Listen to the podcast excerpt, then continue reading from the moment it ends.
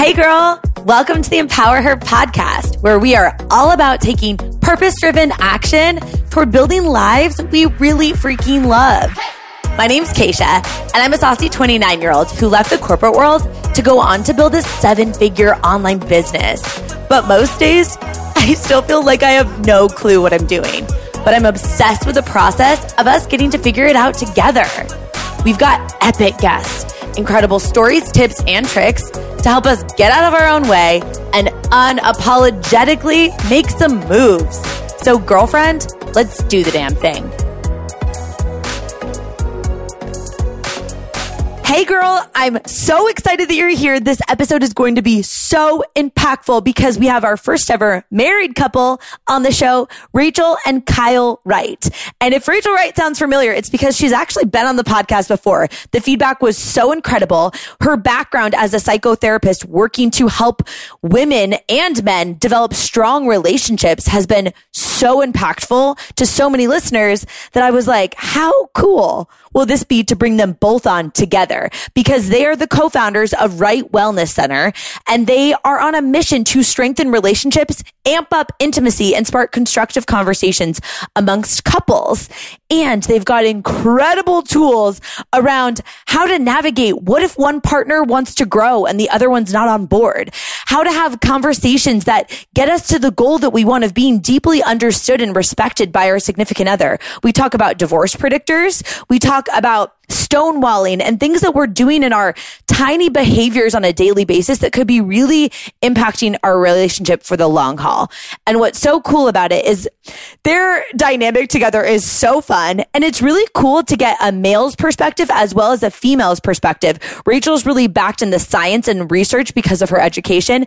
And Kyle has this very honest and raw approach to how he's approached his own growth and intimacy in their relationship. And oh my gosh, I can't even wait for you to hear all of the things that we're going to talk about today. So without further ado, let's dive right in.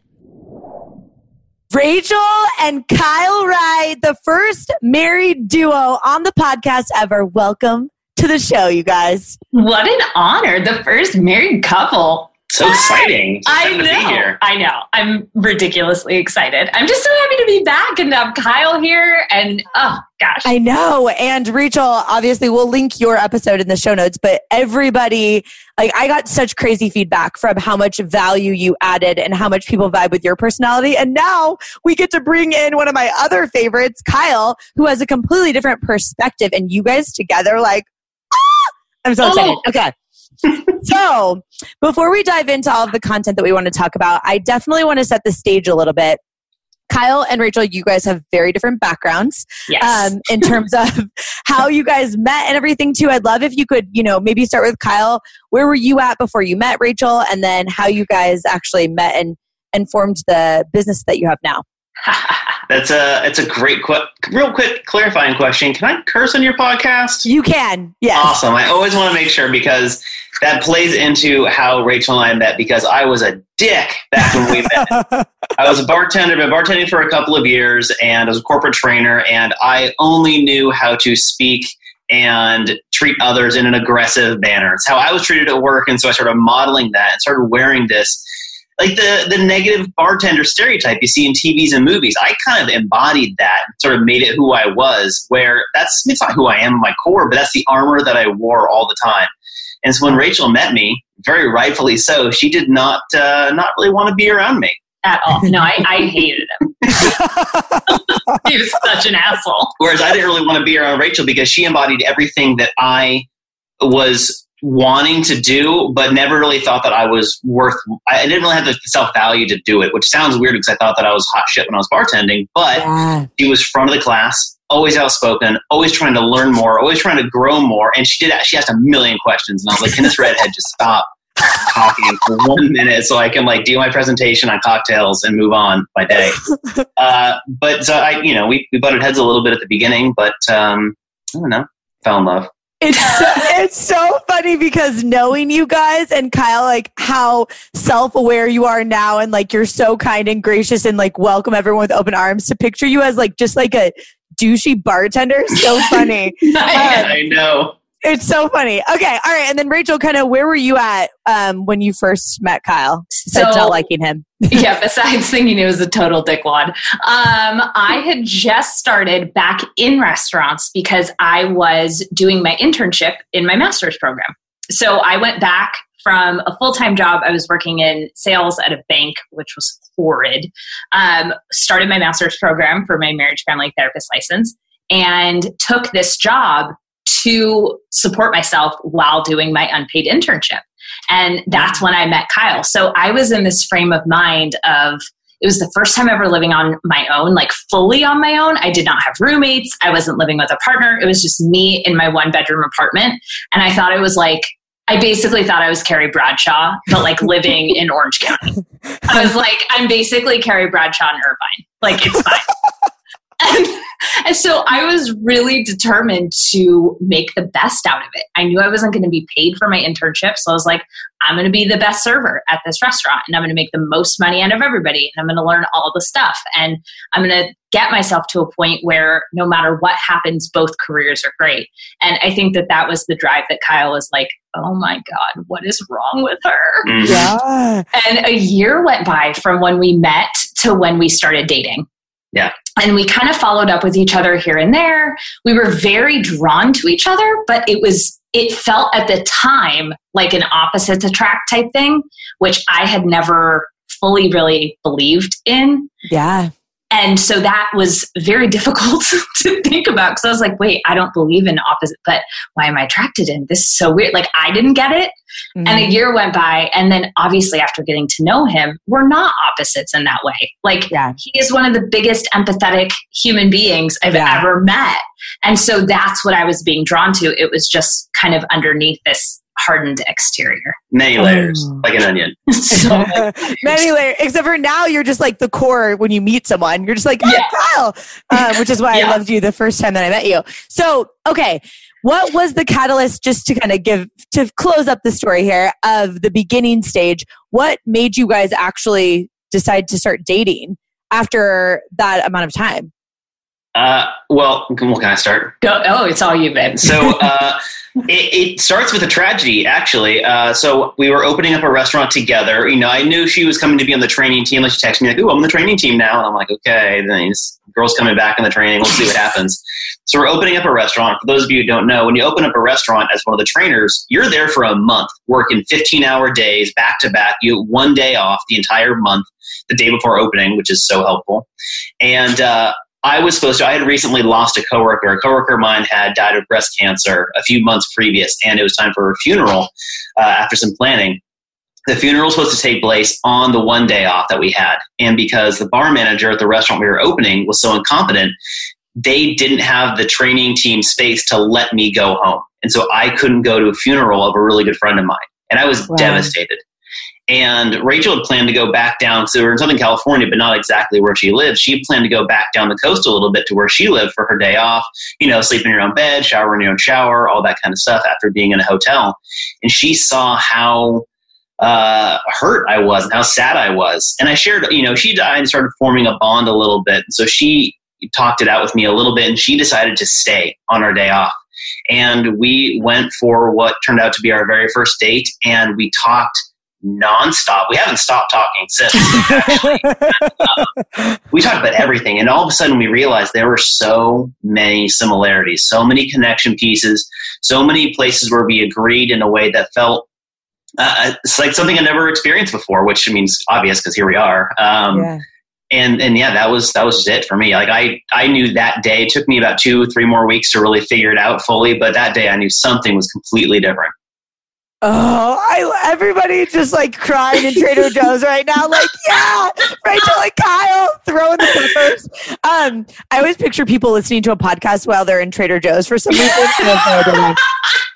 so I love that. Okay, and then tell us kind of like give us like the high level. How did we actually start the business that you have now? And of course, we'll dive into the programs and things that you guys offer a little bit later. But how did you guys form this? So what ended up happening was we moved in together very quickly. It was six months into our relationship, and we were yeah. both like, "Let's fucking do it." We live far apart. We were long distance for the first six months, which sucked. Yeah. And we fought a lot when we moved in together, and it was over stupid stuff. And so what I started doing was I asked Kyle. I said, "Hey, would it be okay if I taught you some of the communication techniques that I teach couples?" during couples therapy and he was like yes, please, like oh, teach I me. Love that. Like tell me what I can do so that we're not arguing because this is horrible. Yeah. And so I started teaching him these things. Fast forward like two years, I'm in private practice, I have my license, and I'm coming home every night complaining that couples are coming in too late. They're coming in and there's all of this resentment. There's all of the, it's like plaque on your teeth to use Cena's profession. Like you come in, you're like, dude, your teeth are falling out already. Like yeah. this is not time for cleaning. Like you need a whole new set. Like you're, you're done. you so, need a whole new set. yeah, like just take them out, put some new ones in. And that's when couples were coming into therapy. Yeah. And so Kyle, with his like corporate training logic brain, was like, yeah. well, why don't you take the tools that you taught me and we turn it into something that you can give them? And. I was like, oh, that's that's fucking brilliant. Let's do it. But I need you because Kyle was able to help me translate the scientific research into yeah. like normal words. Yeah. And so he helped me make this thing. I gave it to a bunch of my clients and they stopped coming into my practice. And I was like, mm. oh my God, okay, we're helping a lot of people, but now we're going to be broke. So I don't know what to do. and we realized at that moment that our whole society views working on your relationship as a reactive thing yeah. instead of being proactive. And had we not been proactive, had we not had the tools that I learned in a fucking master's program, yeah. I don't know how long we would have gone before the resentment built up. So wow. that's kind of how we started it. And then I looked at Kyle and I was like, I can't do this without you. And he was like, uh, I've kind of always wanted to have my own business. And we were like, okay, let's do it. And now we're here. Oh my gosh. And you're I I love this story. It's so powerful. It's so impactful what you guys are doing, but also I love your personalities together because it's like there is such an important element of bringing in this like masculine side of like Kyle's perspective also that's so unique compared to one of you doing it singularly. Right? Totally. Totally. Um, so I love that. Okay. I want to kind of move into your guys's, you know, philosophy around this of this being the bridge between like, you know, a self-help book and a therapist's couch, right? Did I say that right? Yeah, yeah. totally. Um, that how like how do you educate people on preventative work so whether they are you know right now maybe someone listening to this is just in that like early stage of their relationship or maybe they are newly married and they're super excited about their relationship right now how do we like help enable them with more and when i say enable them i mean myself too with more tools to make sure that we're doing the preventative work when things are actually going well well the way we like to think about it, it's like driving a car, right? You have to take classes in high school first, then you have to take classes at the DMV and take a test, and then do a performative driving test. So you have to take, there's like four steps to getting behind the wheel of a car. And even then, if you do it early, there's like a learner's permit. Like there's a lot that goes into allowing a person to get behind the wheel of a car in the United States and most of the world, right? Great, awesome. If we could give one ounce of that same preparation to our relationships, people will be way better off. Because yeah. if you never knew how to drive a car and then you just hop in one, figure out which pedals do what, and you just drive off onto the freeway and inevitably crash the car because you didn't know how, no one would hold you responsible because mm-hmm. you didn't know what you were doing. How could you have known? No one taught you.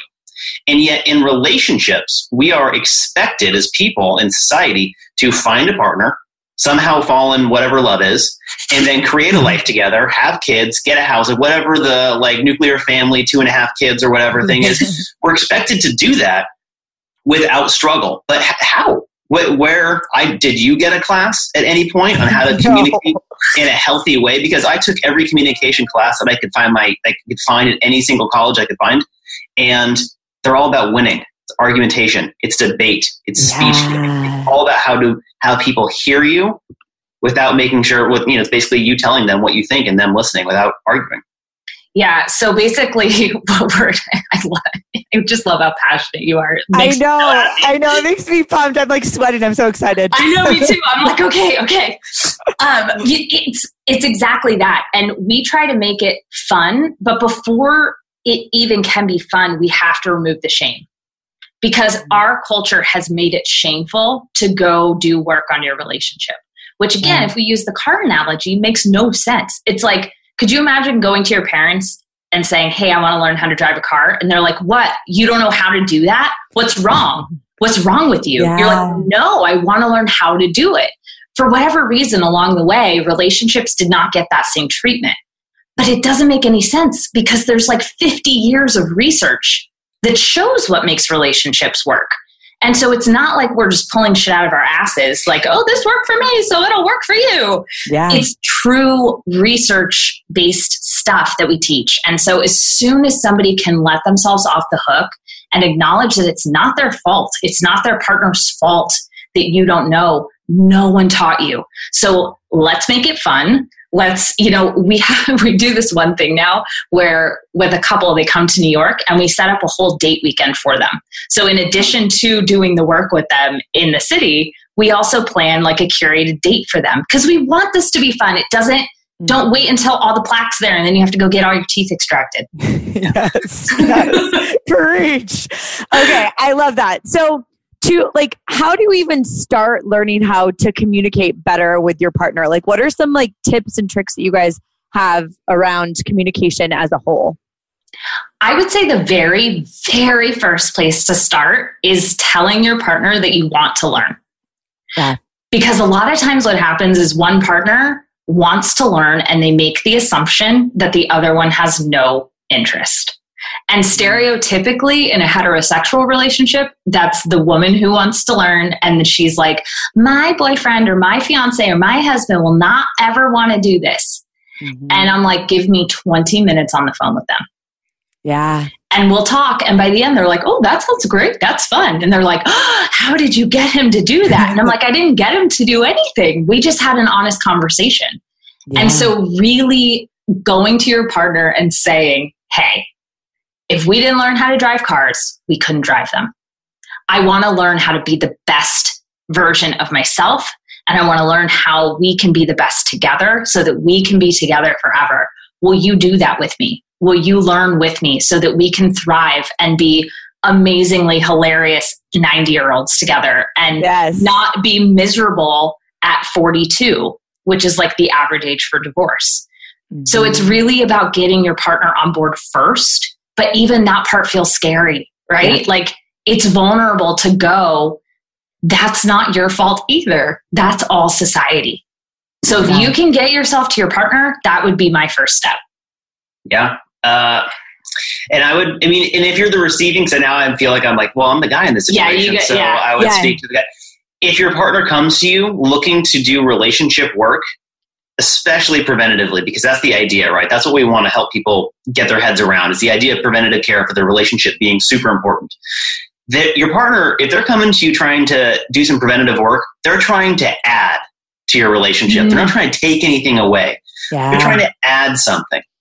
And if you feel threatened that your partner wants to increase something in your relationship, then that might not be the relationship for you. That's something that you got to get your head around too, because if your partner wants to mm-hmm. add, one partner cannot bring a relationship to the next level, and you're just going to be an anchor on that. So if you want to be with that person, then if they're going to grow, you better start planting yourself, get ready to grow too, because otherwise, your partner's not going to drag you along for that long.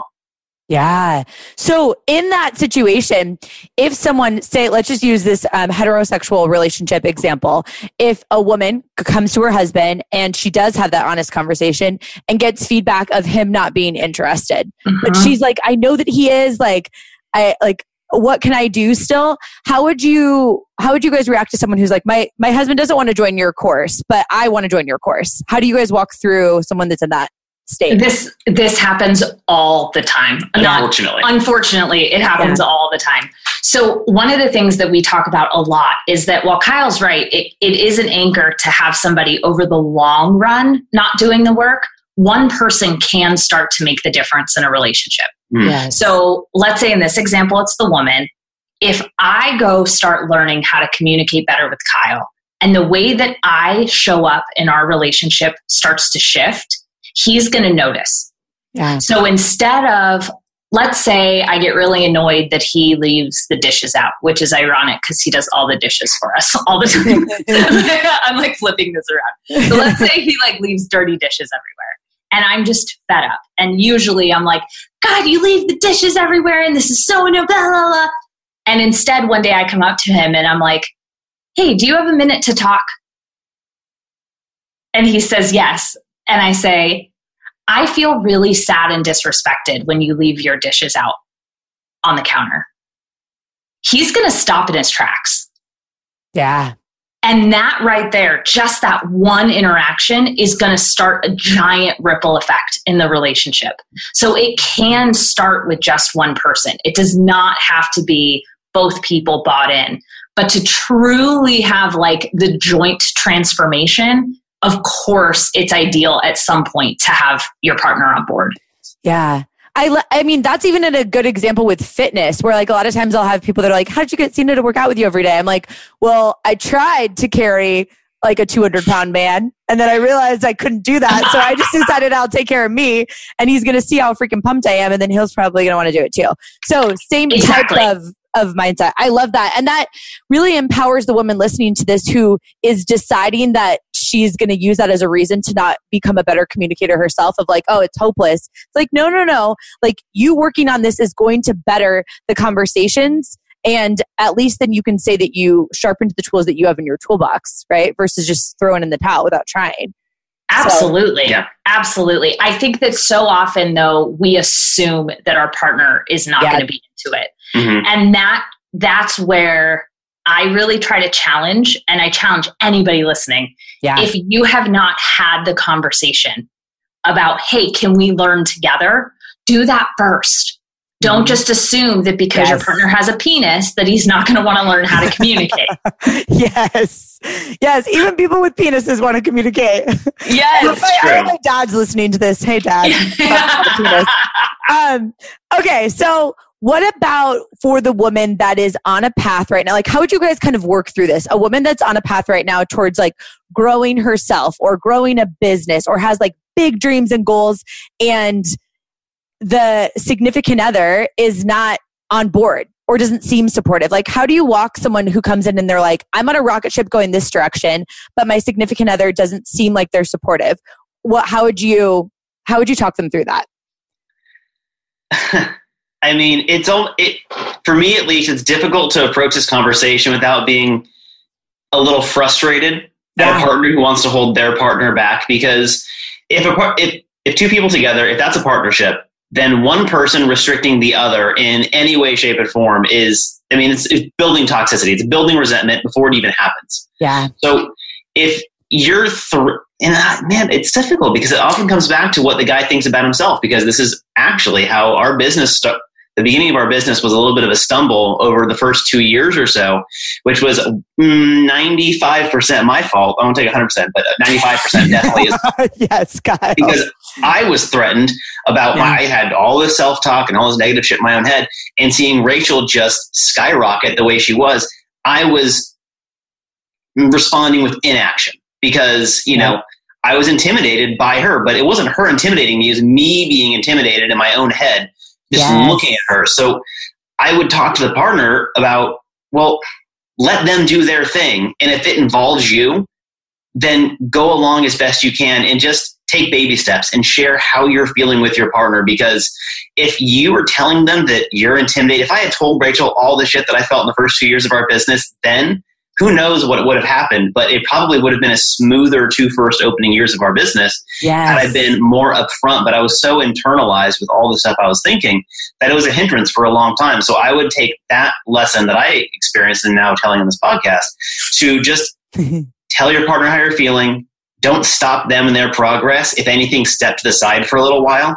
Be the relationship partner and let them skyrocket and see how you want to interact. See if you want to go along. See if you want to just do your own thing for a while. Maybe someone likes working in a nine to five and their partner wants to go be, you know, a world winning entrepreneur. That's okay as long as they have a happy relationship and they feel supported individually. Oh, yeah, I, love that. Thanks. Rachel and I in unison are like, yeah, Kyle, that was great. I know. I think, yeah. yeah oh, go, sorry, ahead. go ahead. No, you.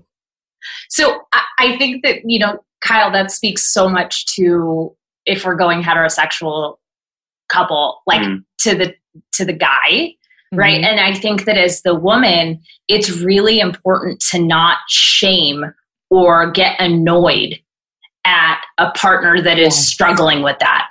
And it's okay to feel annoyed, but then to not, again, same thing, don't internalize that either. Mm-hmm. You can say, instead of saying, you're holding me back, you're holding me down, use the I statements, mm-hmm. talk about what you're seeing and what you're feeling. So when I uh, go to a podcast interview, I notice that you shut down. Can you tell me more about why that is? Oh, so good. Right. So you're you're not saying you shut down every time I go to a podcast. Mm-hmm. Because that statement is like, whoa, back up. Like, right. why are you attacking me? Mm-hmm. Instead, you're actually approaching it with compassion and empathy and curiosity.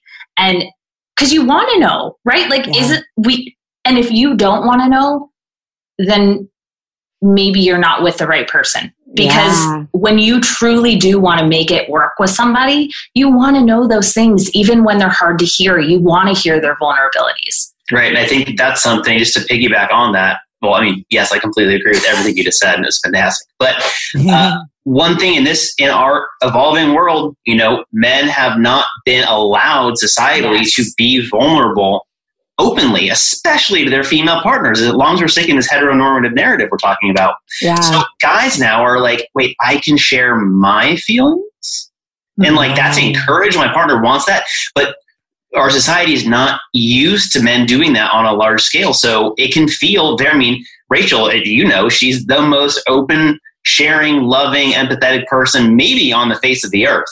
And I, I felt so scared to tell her how I, I mean, even to this day, it's still a struggle sometimes where I'm like, feeling this, I don't like how I'm feeling. If I tell Rachel am I a burden, like it's still a thought process that I have to overcome constantly because yeah. I've got 30 something years of societal pressure telling me that, that that's not okay to feel and to share. And so I think a lot of guys stumble on this because of that reason. And it's so important for any partner to be really open and compassionate around that on both sides. Oh, I really appreciate that perspective too, Kyle. Like on that, um, the question that instantly came to mind is, is there any type of verbiage that Rachel has used or that someone could use that from a male perspective makes you feel more open, right? Like things that she could ask you that make you feel as if you're more comfortable to share how you're feeling. Like give the give the women some like tools that are trying to come to their husbands and like help me tell me about your feelings boy 100% and it's it's one term and she's used it since I've known her I think. And it helped so much especially in the earlier stages of our relationship. And then well okay. It's helped at every stage of our relationship because she still reminds me of this on a month by month basis sometimes a weekly basis if I'm really struggling. So uh, I've always said that I do a lot of masculinity work with guys, and mm. I've always said that the most masculine thing I've ever done is cried in front of my wife. Like yeah. I've climbed mountains, shot guns, crashed my car when I was 18, like all the things that guys do, like hooray. But yeah. the strongest thing that I've done is cry in front of Rachel. And I kept getting in my head, like, why am I just, my eyes are watering. I can't figure out why, because I'm like sharing my emotions, but they're happy, but I'm crying and I can't figure this out. Because it's so confusing because societal impression, again, crying is weakness for a man. Yeah. And so she pulled me aside one day and she's like, Hey, you keep like preventing yourself from crying because it seems like I forget exactly how she framed it, but she's like, think about it this way. If your feelings and sharing your feelings, we talk about how it's like a muscle all the time. You got to work it out to be good at it. And what happens when you work out? You sweat. So when you're crying, you're emotionally sweating. And I was like, no way, that makes so much sense. Oh. And so to this day, it'll be we'll we'll joke about it all the time. We'll talk about emotional sweating because it's so it's a such an easier reframe for so many guys. I think. Yes, because then they can be like, I'm a bro lifting my curling my weights, but I'm sweating, like yep. sweating out my eyeballs. We I love that. Yeah. Thank you so much for sharing that. I think that's really helpful. And like there there are women all across the country that are currently pausing their podcast and jotting that down in the note section of their phone, and they're going to use that. So thank you. Um, yeah, so use so it. much. Use it. Love it. Okay. So I also wanted to talk about what are whatever like what are some of the divorce like predictor like things that people come into you and you're like, whew, we really got to work through this like stat um, that you guys want to talk about. So, based on research, because I'm a total nerd, Yeah. uh, the four biggest predictors of divorce are stonewalling, and we'll totally explain what all these are Yeah. stonewalling, defensiveness, criticism, and contempt. Okay. So, stonewalling is when you totally shut off to your partner and you are no longer available for communication. So, it could look like you leaving the room without any context of, like, hey, we're going to take a break, or hey, I'll be back in five minutes. I need to cool off. It's like you just, di- you're gone. It could be you turning your back and crossing your arms, or it could be the silent treatment. Hmm. Any form of stonewalling repetitively is a huge indicator that we're going to, to divorce land. yeah. Um, defensiveness is when everything, and this this is hard because if our partners are verbally attacking us on accident, of course we're going to defend. yeah. But this kind of defensiveness is like everything you're defending. like, Like woven in like everything is a defense everything's a negotiation everything's an Yes. argument every, Yeah. every conversation's a sword fight it's one of those where, and it's difficult because rachel was saying you know there's a difference between being defensive in an argument and having constant defensiveness in your relationship because if one person feels attacked obviously you're going to be defensive but i mean you know the kind of conversation you know the kind of relationship that we're talking about here where it's everything. You see it in your family members at thanksgiving you see it you know in all the stereotypical places but you know the difference between a situational defensiveness and when it's just constant. Yeah, if you've ever been out to dinner with like another couple and the one person is like constantly, no, that's not how it went. I didn't do that. I, Oh, no. it's so painfully awkward. Yes. yes, that is a form of defensiveness where you're Yeah. like, oh my God, like, should we be hearing this discussion right now? Yeah. Like, maybe they I've should been save there. this Is for like home. I don't know. It's that, it's that type of defensiveness. Yeah. That's an indicator. So, okay, so wait, oh. can I actually ask a little question on that? If someone comes in that is like you're seeing that in the couple, like what do we just bring attention to it or like how do you start them from working through that?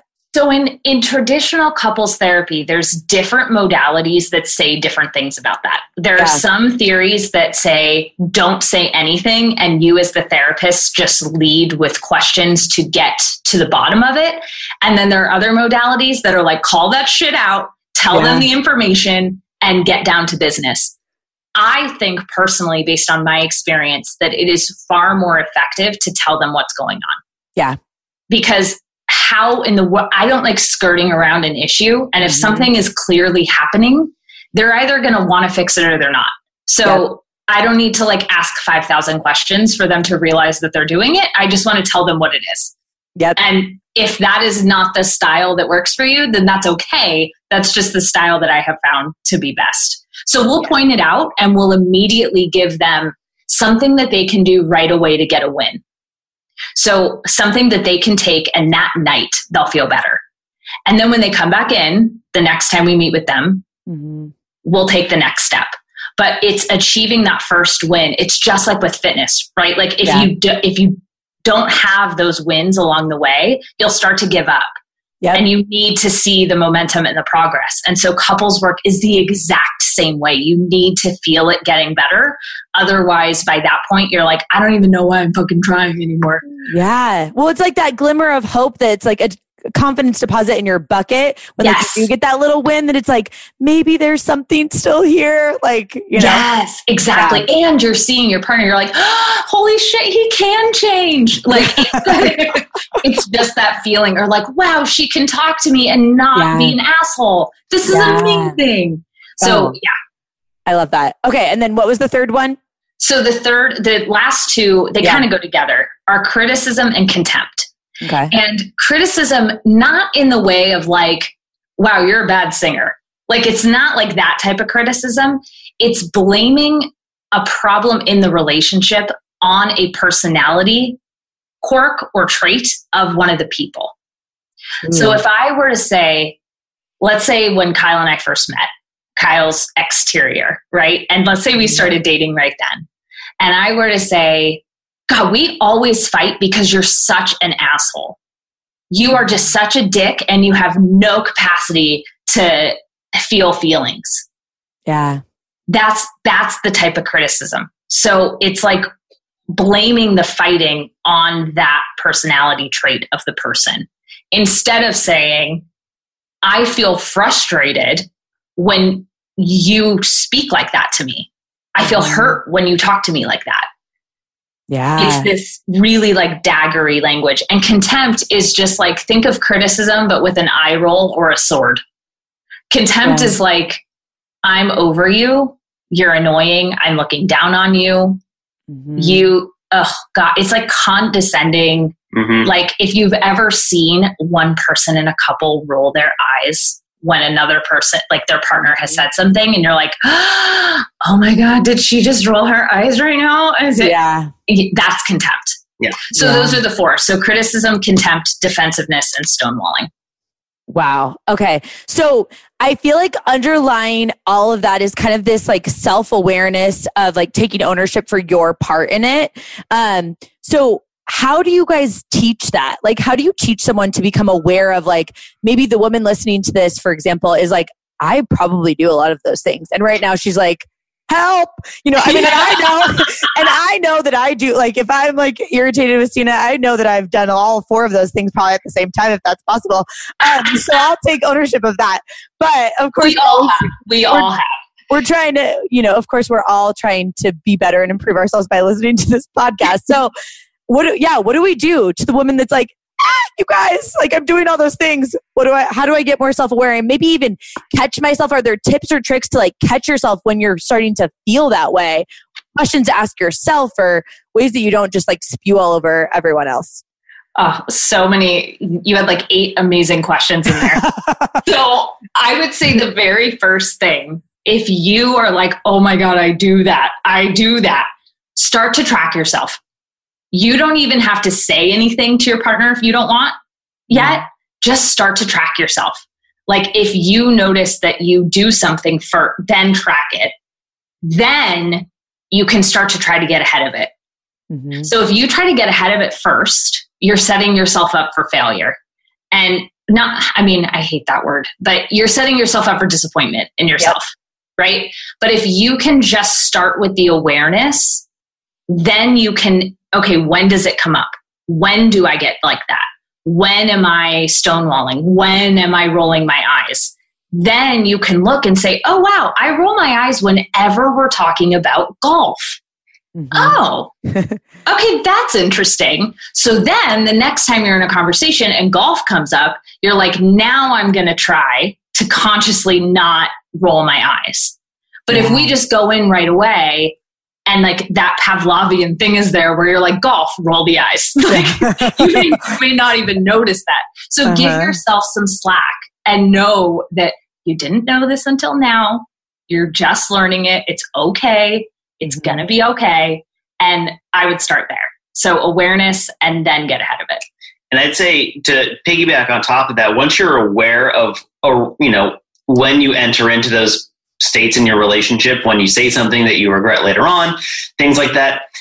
I start asking people to check on themselves first because a partnership is coming together of two people, right? But right. if you're half a person going into that relationship, then it's not a full partnership. So, and it can happen on a day by day basis, right? So if you haven't done your own self work, if you have a lot of your own, you know, things you're working on, then maybe it's not a good time to be in a relationship at all. But if you have most of your things together and you're ready to be in a good partnership, if you haven't eaten recently, mm. if you haven't drank enough water, if you've had too much coffee, if you're low on sleep, you haven't been outside that day, there are so many factors that can lead into simple arguments that are repeatable. Such a good point. You do them, you know, you have the same argument at 3 p.m. every single day, or if you snap at Cena every day at 3 p.m. because you just didn't have the right amount of water after food or whatever it is, that builds up, and then you do it three days a week, and the next week you do it four days a week, and the next week you do it six days a week, and it all builds up. So, really taking personal responsibility to show up as a complete human being in the majority of your relationship because you can't do it always.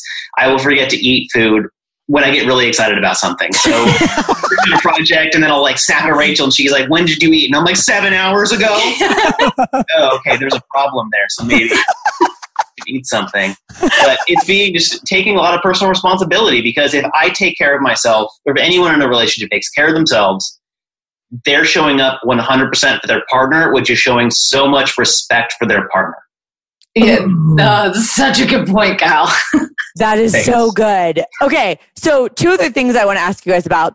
Um, if you're making a big decision, right? So maybe let's use the example of like the woman, no, let's use the guy wants to have a baby and the woman doesn't want to have a baby right now, or they want to move, or they want to change career paths, or whatever it may be. Do you guys have um, language that is helpful when like a big decision is coming and the person doesn't know how to communicate like their feelings to their significant other? Can I take this? Yes. Okay. so First of all, we've just been going through this a lot together. So I just want to normalize for everybody out there. Yeah. We've been teaching this now for over five years, and it's still awkward as shit when we sit down to have conversations about when we're going to have kids. And yeah done this. We've had these heavy conversations actually about once a year for the last three years. At least. Two big moves, uh, a rearrangement of our business, uh, the wedding. And, yeah, wedding, and then deciding when we wanted to have kids, then changing our minds completely. Like four months later, Twice. we've had big yeah. conversations recently. So oh, I'm curious to hear what you're going to say actually, because I don't know what we did during those. Well, I, I just I want to call that out because I think that so often people will look at us and I will get DMs on Instagram all the time like, "Oh my god, you're so lucky. You and Kyle must never fight and you just have sex all the time." And I'm like, "Girlfriend, I haven't had sex in 3 weeks. Like, I don't know what are you talking about?" I'm like, "We fight I just flipped him off in the parking lot." Like, I don't okay, like we're still human beings. So right. I I just want to call that out first and foremost. Yes. The parking lot flip off did happen two years ago, so it, it yeah. wasn't recent. It was not. It was not. It was a really lovely. I'm moment. sure I've flipped Cena off in a parking lot before, so yeah. I'll get you on know, that too. All, we've all been there. That's one does. We've all been there. no, it's fine. So we actually have scripts to help with this. We yeah. created scripts that help with bringing up a topic. The first thing to do is to get clear on how you feel first.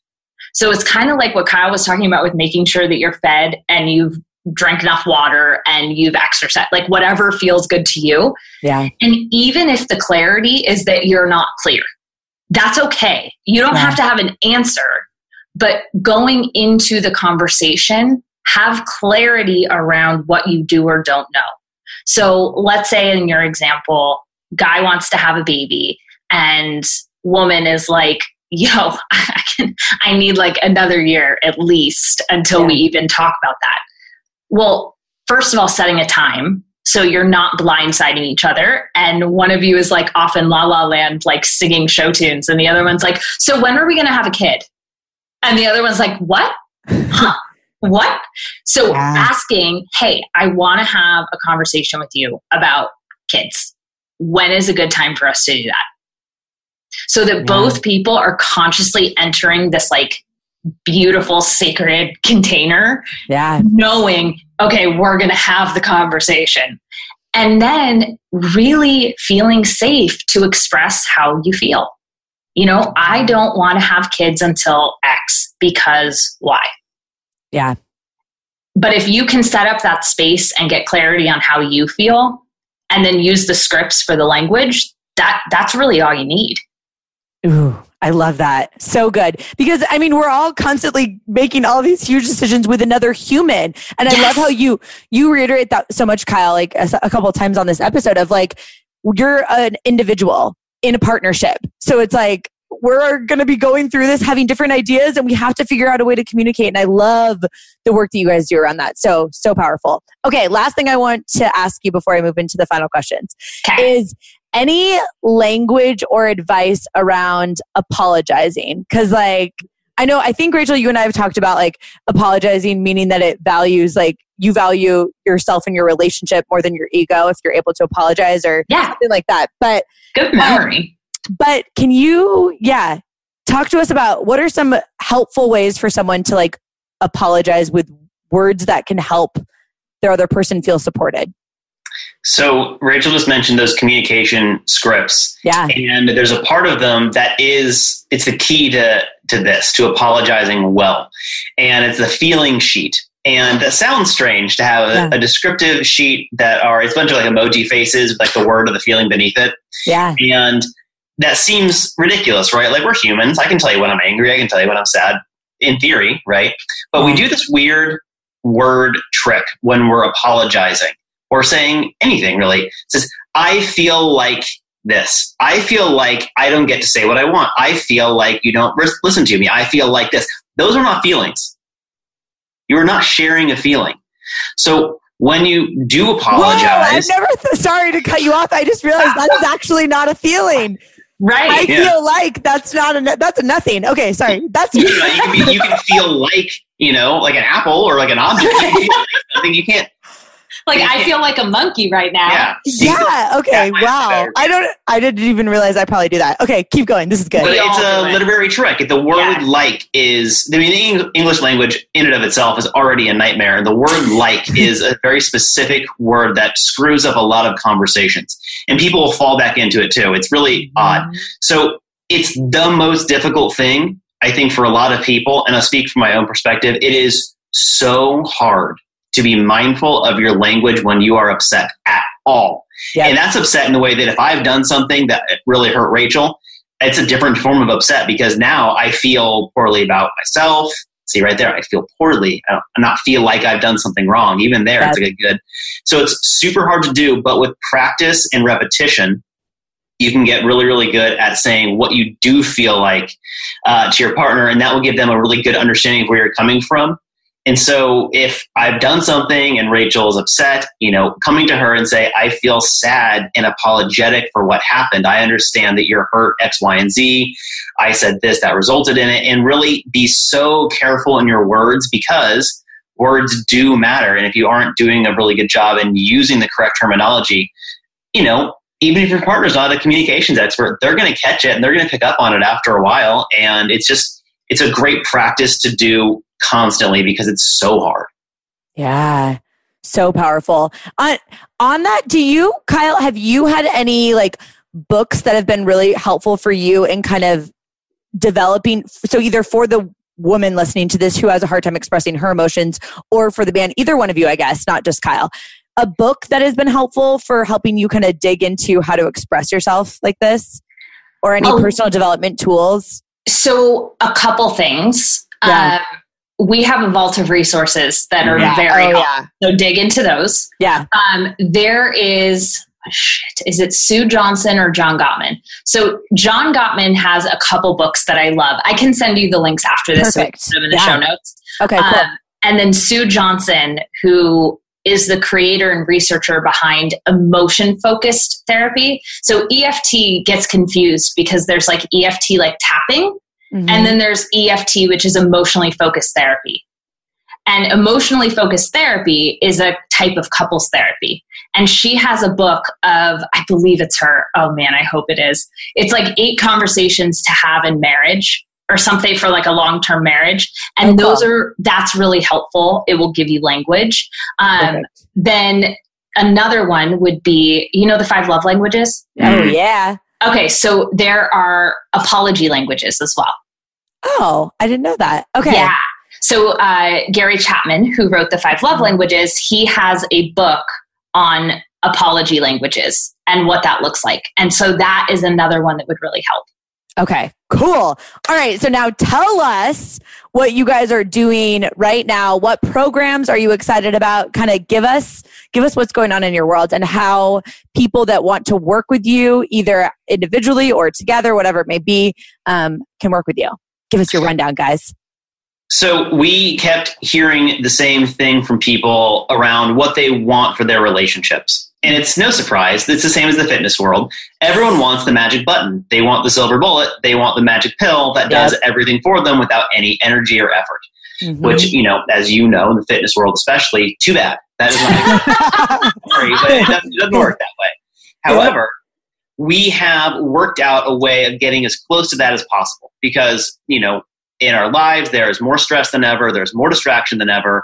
And so mm-hmm. the amount of time people have to really commit is not the same as it used to be, which is why that we're breaking out of the traditional, you know, therapy model of like see us for X amount of months, for X amount of sessions, and then you're better. Hooray, that's the end. We're breaking out of all of that and giving people as close to what they're asking for as possible. So what these are are relationship intensives, where it's a half day, full day, or weekend long or two day long.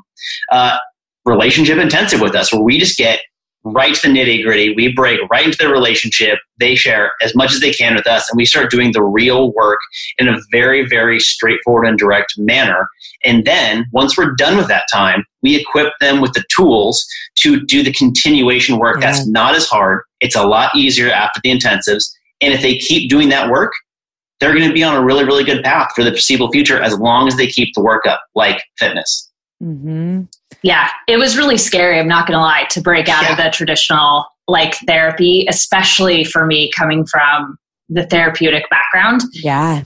But once I started seeing how powerful these intensives have been and the results that people are getting, oh. I'm like, wait a minute, they're spending less time and in the long run, less money than seeing one or both of us for six months or a year. I have clients that have been seeing me for six years. Wow. And it's not because they're not getting results, but we've they've kind of grown a dependency on coming in and they know that so i feel totally okay to say that yeah.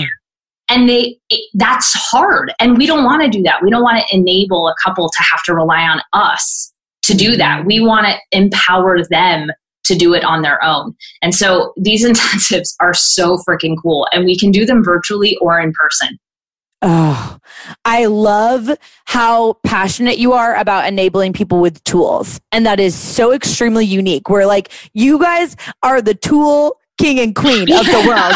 like literally, I'm like, hey, do you have a tool for that? Do you have a tip for that? You're like, tool, tool, tip, tip. Here, put it in the show notes. I'm like, oh my gosh, you guys are amazing.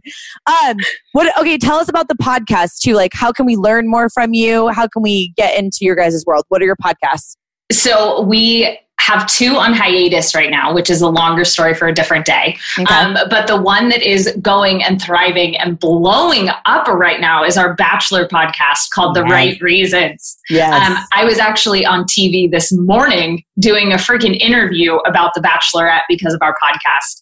Um, it is examining all of the Bachelor franchise shows through the lens of psychology and healthy relationships and sex. And it is so fun. Even people who don't watch the show are now watching and listening to our podcast and they're like it's just really interesting i don't even i don't know who you're talking about but it's interesting yeah. so that's that's what we're doing in terms of podcasts and like i said we have so much free content on our website oh it's amazing we have our old podcasts that people still find us through all yeah, our old blogs. yeah. Um, and they're all still there in a vault full of, like you said, tools because we love us some tools. Yes, so good. And also, like to the listener, like hear them together. They're so fun. Like I just like you want to kind of be around them. I'm like I'm like come stay with me in my house for like ever because I love you guys so much. Um, but honestly, I so so appreciate what you guys are doing.